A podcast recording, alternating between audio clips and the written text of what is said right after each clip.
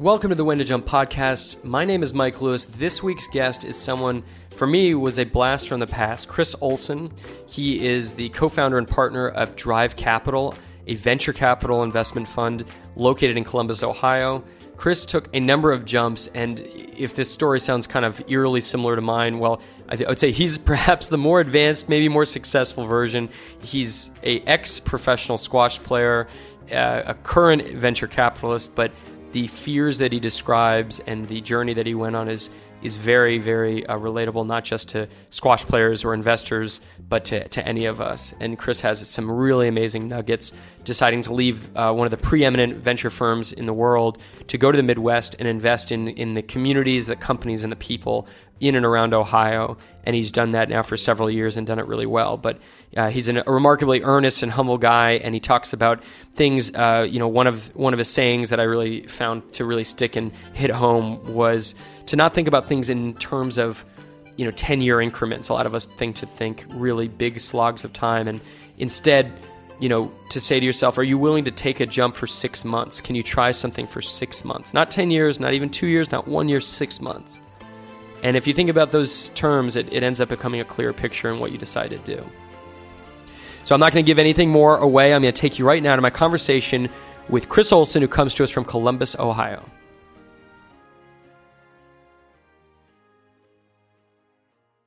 Chris Olsen, partner, founder of Drive Capital, thank you so much for joining me on the When to Jump podcast.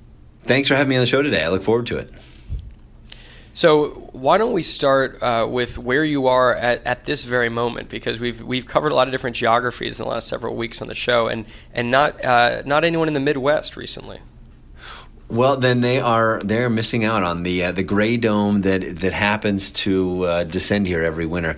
Um, I am uh, chatting with you here in Columbus, Ohio, in uh, in our offices, right in uh, in the downtown area, in between Ohio State University and the, the downtown called uh, the, the Short North, right in our offices here. Very neat. And I, I was talking to you right before we went on live that we had actually uh, spoken a few years ago before my own jump when I was in the investing world. You uh, obviously are no stranger to that business as well. Could you talk a little bit about you know what got you to Columbus because I think for for those who are not and this isn't necessarily a finance heavy or business focused podcast or show but without getting too ahead of ourselves can you back us up a little bit and maybe share you know how you ended up getting to uh, Columbus yeah, sure. So, um, you know, I, I, love the the message of when you see something you're passionate about, you you have to leap for it. And I've had the opportunity to do that a few times in my life, and, and thankfully have have made those leaps. The the first time I did it was actually when I was in college and was uh, on the squash team at Yale. And I ended up in the middle of my sophomore year, I, I had an injury, and it was going to take me six weeks to, to heal. And I was kind of faced with this dilemma of, well, do I uh, do I miss the season and miss one of my, my four opportunities to, to be on the team, or do I take a year off? And I decided that what I, I wanted to try and do was dedicate myself to the sport just to see how good I could get. And so instead of um, instead of just sitting the season out, I decided to drop out of college. And at the time, my all my advisors said I was nuts um, because I was dropping out to try and go on the the pro squash tour, and I I didn't know how to do it. I, I didn't have any uh, I didn't have any guides. In fact, I had more skeptics than anything else who told me that I just shouldn't do it. That I should just finish my degree. But I wanted to do it, and so I I started reaching out to people, and I started cold calling my way into the the squash community, and and I ran across two guys. Uh, one of them was the world number one at the time his name was Peter Nicol, and his training partner, Chris Walker. And I picked up the phone and, and I called them and I said, Hey, you've never met me before, but uh, I'm this kid and, and I really love squash. And I played with them for a year. And within four months, I had really learned two of the most important lessons in my life. The, the first was that you know, if if you pursue your dreams, um, no matter how dedicated you are, sometimes there are physical restraints, and one of them was going to be that I just didn't have the the the physicality to be the a world number one squash player. These guys were they were operating at such a different level and, and speed from what I'd ever done before. And then the second, which was probably the most important lesson, was that if you pick up the phone and you start calling people, you'd be amazed at, at who calls you back. And so I went from there uh, back to, to college, finished, got my degree, and through a number of twists and turns, eventually um, was fortunate enough to get a an entry level position at Sequoia, and was there for ended up being six years.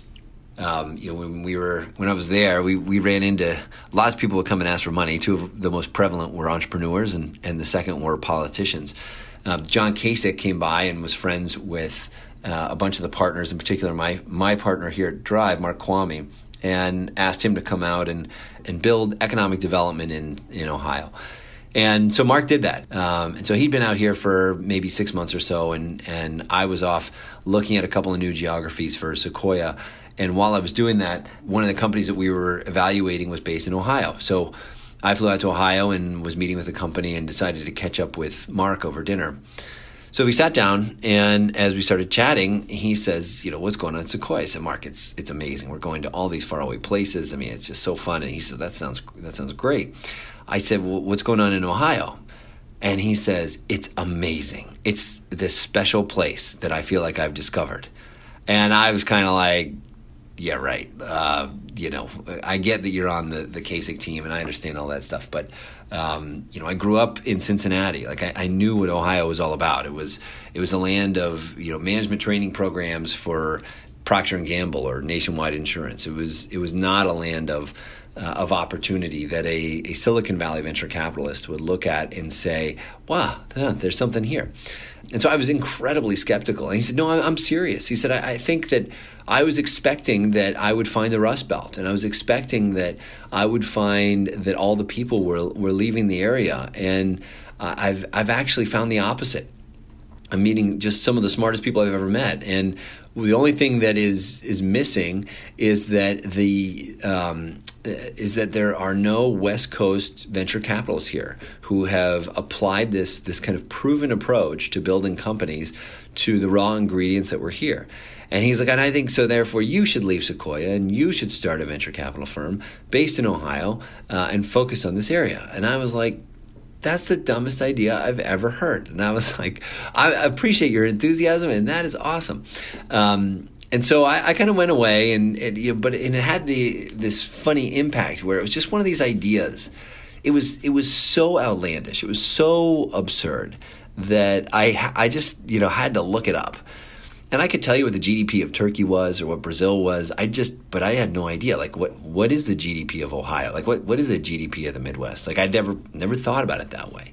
And lo and behold, every single time I looked up a piece of data, it said the opposite of what I had had perceived. So, you know, I thought it was the Rust Belt. Well, it's actually it's the fourth largest economy in the world. It's bigger than Brazil. It's bigger than Russia. It's bigger than India. Um, it graduates more engineers than any other corner of planet Earth. Um, and you know all of this, except the one piece that was missing was was venture firms. And I kind of looked at this and felt like, huh, why why are these faraway places so much more attractive to us? Like, why are we more attracted to go and invest in Brazil than we are attracted to go invest in Indianapolis or, or Columbus or, or wherever. And I started to realize that this was a this is an issue with perception and the the data was saying the complete opposite of, of what was popularly believed in, in Silicon Valley and, and frankly outside of uh, of most major metros. And that started to feel like an opportunity. That started to feel like if if we were right that that we could go in and we could generate great investments for our for our limited partners and generate great returns. And it started to dawn on me that if we were wrong that would be a bummer. Um, you know you'd have to come back and admit that we'd made this this giant mistake. But then the bigger thing that kind of dawned on me was well what if we were right? If we were right then suddenly what the implications of that were fairly dramatic. If we if we were right, that meant that the the one percent of the population that lives in San Francisco and in Silicon Valley who's had access to these next economy jobs, that was was imagine those jobs were now accessible to Ann Arbor, Michigan, or to Pittsburgh, or to Cincinnati, or wherever. You know, if that was right, then suddenly, then we could be on the frontier of what could be the next economic revolution in America, and that this could be the beginnings of a multi decade shift of technology jobs into all these different communities, and and that started to be that was the idea um, that really got me excited, and that was the idea where we sort of feel like you know this this was the opportunity of a lifetime, and you know that was something that it started to feel like too big of, of an opportunity to pass up, and that ultimately you know if we didn't do this, nobody else would, and that that was that was something that we had to do, and so that was that was kind of it. And I talked to my wife about it and, and got excited by it. And in 2012, we, we set out on, on that vision and on that, uh, on that dream. And you know, fast forward to today, we've got uh, we're on our second fund here. We've got um, about three thousand people in our portfolio across thirty eight different uh, different companies, and you know the research, if anything, understated the opportunity. And, and I'm more convinced than ever that that everything I just described to you is is unfolding right now. Wow. Well, first of all, kudos for following what we call that little voice in your in your head as you started to uh, pick up the pieces. But I have to pause and, and, remind you know our listeners and maybe give you know context. Not many folks leave a place like Sequoia and a you know community like the, the legendary Sandhill Road and Silicon Valley and all of these you know th- this great allure of what many people feel like is kind of the uh, the Yankee Stadium or uh, or Madison Square Garden of investing to to go elsewhere, let alone at the time that you left the Midwest. And so, while all the data in hindsight seems to point to a very clear picture, and sounds like it, it certainly is painting that in reality, how did you, you know, grapple with that decision uh, that on paper, again, and, and, in the community you were in, and perhaps you know to uh, your family or friends, seemed like like a totally a, a crazy move. Yeah, it definitely was perceived as crazy, um, and I had a number of friends that I shared the idea with, and they were like, "Dude, that's that's like you you realize that's crazy." Um, and you know, I think the that's kind of the definition of a great idea, though. If it's if everybody perceives it as oh yeah obviously that would be the case then eh, you know that would already somebody else would already be doing it because there would be a model for for that working um, and I, i'd seen that i think i'd been fortunate enough to just to see how many people, um, young folks who would, would come in to be founders of, uh, of companies into Sequoia and all of these great ideas. They sound crazy at the time. Um, and this one, you know, it didn't sound crazy to me. It sounded, it sounded plausible. It sounded probable. And I kept challenging people who would say that to me. I'd say, listen, can I, uh, let me share with you what I found. Let me share the data and just show me where I'm wrong. Because please, I, I, want I want somebody to stop me from making a, a, bad decision here if if this is the wrong thing to do. And and two things I think emerged from that. Number one was other people started to feel they started to see that that I was really passionate about this. That this was something that I was losing sleep over. The idea, like I could not. I was so energized by it. It was just it was one of those things that when you you suddenly discover something that that you're passionate about, you just cannot stop, and you start to feel like there's just not enough hours in the day to to work on it, and you're you lose track of time, and and you start to speak with a lot more energy and you start to, to realize that things are around you are, are so so much more they're so much more colorful they're so much more uh, impactful and and I think that, that that started to emerge and I think people were reflecting my own enthusiasm back back on me, and and nobody nobody found anything in the data. Um, the other thing that that started to emerge was, you know, I had I was very lucky, and I had a conversation with with one of the CEOs that I worked with at Sequoia a lot. You know, I was I was re- I was wrestling with this decision, and I said, you know, what does this mean for ten years from now? And you know, what do, what if I look back ten years from now and I say this was a terrible move? And he said, oh, he said, whoa, whoa, whoa, whoa, whoa, hold on a second. He said, you're not making a ten year decision he said, "Don't don't make a ten year decision. Don't make don't make a one year decision. Make a six month decision. Just say, are you willing to try this for six months? And if the answer to that is yes, then go do it." And I did, and that that was you know it helped me take this what's felt like such a big thing and turn it into a very approachable um, a choice. And you know, it was in, to me, it was a no brainer. Didn't it, like to try this for six months. To not try this for six months felt foolish, um, because if we were right, all the things I described would happen. And, and if that was the case, then I would much rather spend my days working on that than just you know inheriting the best brand in venture capital and, and not messing it up. I, I, think that was that was ultimately what what got me over the line. And Um, and I was so fortunate to have the support of of, uh, of my wife and, and you know one year old daughter. She didn't say much at the time, but um, she went along with it for sure. And um, but my spouse and um, and my friends and family, I think they were you know they were just supportive to see us try something that they knew we were we were excited by.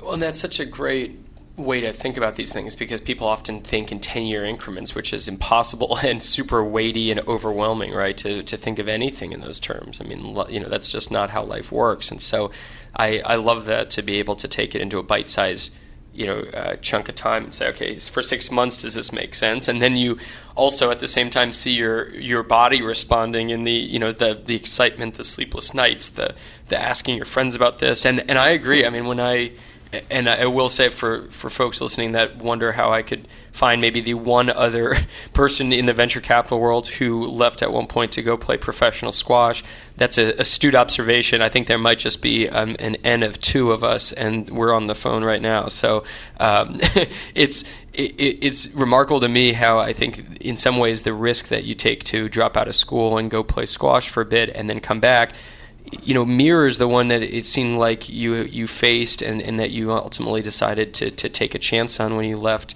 uh, Silicon Valley to, to go to Columbus and start Drive, right? I mean, you had that feeling like this made sense, that you wanted to do it, all, you know, all in, and lo and behold, a lot of people didn't uh, think it was maybe the right move, or they thought it was the crazy move, which sounds like that might have been the leading indicator that it was a good choice.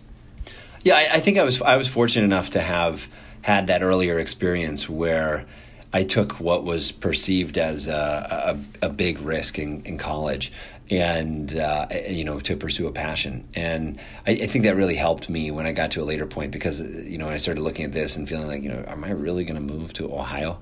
Um, but I, I, think that you know you just when you're when you're passionate about something i didn't care. Like I, I didn't care what other people said about me because this this was something that i, I just needed to do. And I think that's also been one of the reasons why I, we've been so fortunate enough to bring our team around us because, you know, I think it's it's the passion that you have for something that other people get excited to work on. You know, they're excited. Your that passion can be super infectious, and uh, you know, I think we've been able to bring people onto Drive who they could work anywhere in the world on on problems that that in any corner, um, but they're choosing to work here because they're excited about the vision. They're excited about what we're building, and I think that it's it's it's a crucial ingredient for any company to be successful is you've got to have leadership that, that really cares about it, that's really passionate about it. And and I really mean it. Like I, I would be doing this if you know if, if there was no money involved. It, it's not for the money. You know the money comes way way later. I do this because there's an opportunity to have an impact here that I just didn't have in other places, and that that's what gets me excited. And you know, I, when I have, meet my kids, as my kids get older and I start to get to know them, if they come to me and they say, "Hey, Dad, I've got this choice, and one's risky and one's not, but I'm really passionate about it," I, I, wanted the ability to point to something and be like, look, what do you think I did? Like, how do you think I got here? And you know, I want to I want to have a model for them to see that taking risk in life is a really good thing, and they're not all going to work out, and that's okay. But you know, and my squash career did not work out, and that that's okay. Um, but you're going to never look back on that and feel like, man, I wish I'd done it. I just I wonder what I would have done if I had done it. Like that to me was that was the most painful emotion. Totally. I think at some point, yeah, it's that it's that fear of not trying that gets greater than than trying and going for it and not working out. It, it, that suddenly doesn't feel so bad. Right.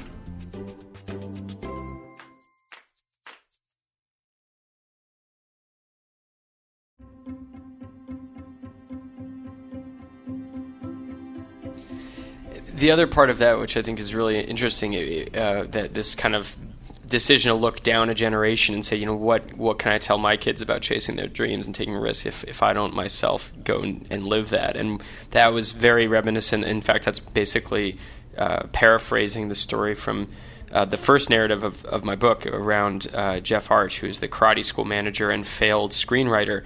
And it wasn't until he was rocking his one month old or two month old baby to sleep one night when he sees a Tony Robbins infomercial and Tony's you know talking about chasing your dreams, and it was really cheesy, and it's like 1989 at the time, and he's talking about buying his cassettes. And Jeff Arch is like, you know what, this is cheesy, but at the same time, he looks down at his son, and he's like, in 15 years, what kind of conversation can I have with him about you know making decisions in life if I don't live that out? So I, mm-hmm. I think mm-hmm. that really resonates. Yeah, absolutely. I think it's one of those things where you start to dawn. Start when you have kids. I think you, you, at least for me, the I do know I understand it does sound cheesy, but it, it starts to dawn on you that hey, this thing's going to be here after I'm gone, and so when I'm gone, what's going to be left? And if if you don't have a, a track record or you haven't left behind these these lessons, then you, you know you, you'll disappear forever. And and I didn't want that, and I wanted the opportunity to build something that that would live forever. Yeah, absolutely, and. Uh, it seems like you're certainly making that mark, and and Drive has, has done an incredible job. Just in, in like you said, it, and I thought that was an interesting metric. And and not many you know firms or investors think in terms of kind of lives impacted. Like you said, I think the number is three thousand folks that you get to touch through Drive, which is incredible. Uh, I I will bring you back, as you mentioned in I believe is your buy off the website to that moment when you decide to ship off towards the Midwest and you're packing up your bags. And one of the lead uh, investors at the time you described that was going to help make this jump possible seems to have backed out. What was going through your mind at that point, you know, on day zero of, of deciding to do this? Yeah, it's funny. You know, I look back on, on all these things and I I remember the failures more prominently than I do the the successes. Uh, that one, that one, that one was a bad. That was a tough day. Um, so we had the, we had gone around and um, and started to, to try and raise the the fund, and you know it was a it was a critical ingredient that pe- the investors were telling me that look if you're going to do this you you've obviously got to move, move to Ohio and I, of course I was going to move to Ohio um, the the challenge with that was I was like, but I'm not going to move if we can't raise the money. You know, if we if we can't get anybody to invest in us, then I just move to Ohio and and you know have no income. I'm not going to do that, um, uh, or not even have a not no income, but have no job opportunity. I wasn't going to do that. So. Um, what I said was I'll I'll move once we've raised at least half of the the money for the fund. And we'd been fundraising for, I guess, better part of six months already, and decided that, okay, this felt like we had enough momentum that we were going to move, and this was going to happen. And so ordered up the moving truck, and the guy shows up in our apartment. Um, the boxes are there; they're all packed, they're ready to go. Um, and literally, as about the guy comes in and kind of assesses the situation, my phone rings. Uh, he's about ready to start loading up the truck, um, uh, and it's my partner and he says, "Hey, I just got some really bad news."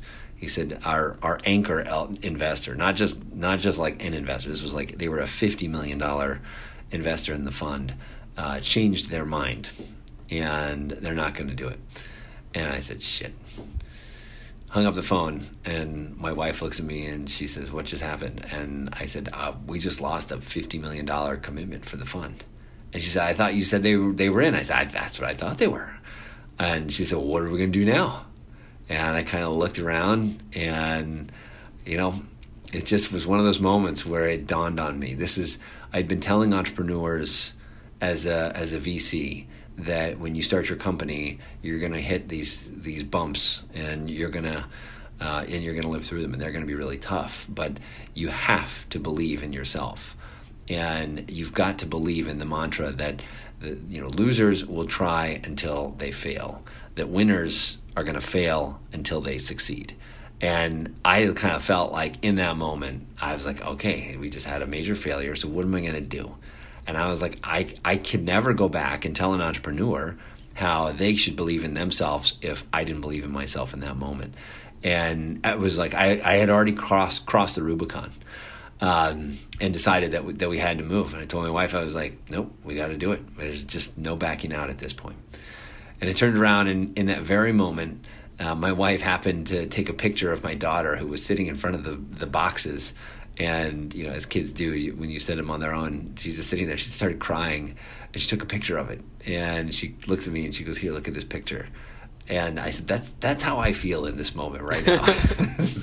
I just wanted to sit down on the floor, and I just wanted to cry. Um, but you know, and it was scary. It was terrifying. But uh, you know, it, I kind of looked at that and felt like that was a defining moment. And obviously, um, I'm glad that we did it. And you know, we ended up um, a few meetings later, we we ended up rescuing that LP, that investor in our fund. Uh, they came in, and and uh, several more folks came in, and and we were we were able to get enough money to get up and running and get started. Um, but that is that is one of those defining moments that uh, that I will never forget. Wow, that is uh, that is amazing. it is uh, it is one of those points, right, where it's it's easy to ride the waves when things are going well. I think character is tested when when things don't go so hot, and you have to make that decision. And, and I love that quote that losers will try and then fail, and winners will fail until they succeed. Is that did you get that yourself? I, I would love to claim credit for it. I don't know where I got it from, but it is it's not an original. Okay. Well, it's it's well put for sure. And it goes along with my my questions. I wrap up here, Chris. Uh, what would you say to others? You know, whether they you know want to get into venture capital and start a fund, or, or more likely are just thinking about their own jump that they want to make. What would you What would you share to folks listening? The best advice I, I ever got was, um, you know, you you, you got to believe in yourself. And the only way that you're going to be happy in life is if you pursue the things that, that you're passionate about. So, whatever it is that you're passionate about, whether it's a, a playing an instrument or it's a sport or it's venture capital or it's uh, starting a podcast or, or, whatever it is, just do that because if you do that, then every single day you're going to love what you do. And that's going to bring out the very best that you have in yourself and you're, you're going to find a way to be successful at it. It doesn't mean that it's going to work every time. I, I just think that you've got to, you should know that, that that's what it takes to be, uh, to be happy. And, and in doing that, you know, if you, whatever it is that you want to do, if you don't start doing it today, why wait? Why wait another day? The only thing that's going to happen is tomorrow you're just going to be a day older. So why not do it right now? Well put, and I think that's a great place to to end the conversation for now. Chris Olsen, Drive Capital. Where can folks learn about what you're doing, what you're saying on, on the social media uh, chambers, as well as on the websites? Where should people go? Sure. So we're out on the interwebs. We are on uh, drivecapital.com is where you'll learn about Drive Capital, and you can find us on uh, on LinkedIn under Drive Capital or um, Twitter under Drive Capital, and uh, uh message me if you want on uh, my Twitter handle, which is Chris Olsen CMH. Amazing. Well, Chris, it has been a pleasure to have you uh, on the show and to circle back. It's funny how life works out, but I appreciate you making the time and joining us and sharing the wisdom on your own jump. My pleasure. Thanks for having me on the show. I, I appreciate it, Mike.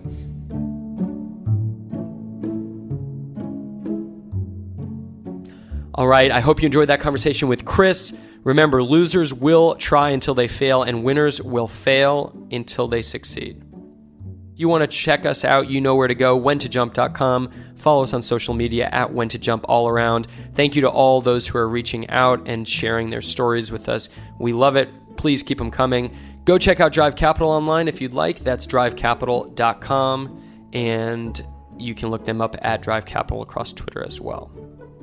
My name is Mike Lewis. Thank you for listening to the When to Jump podcast, and I'll see you next week.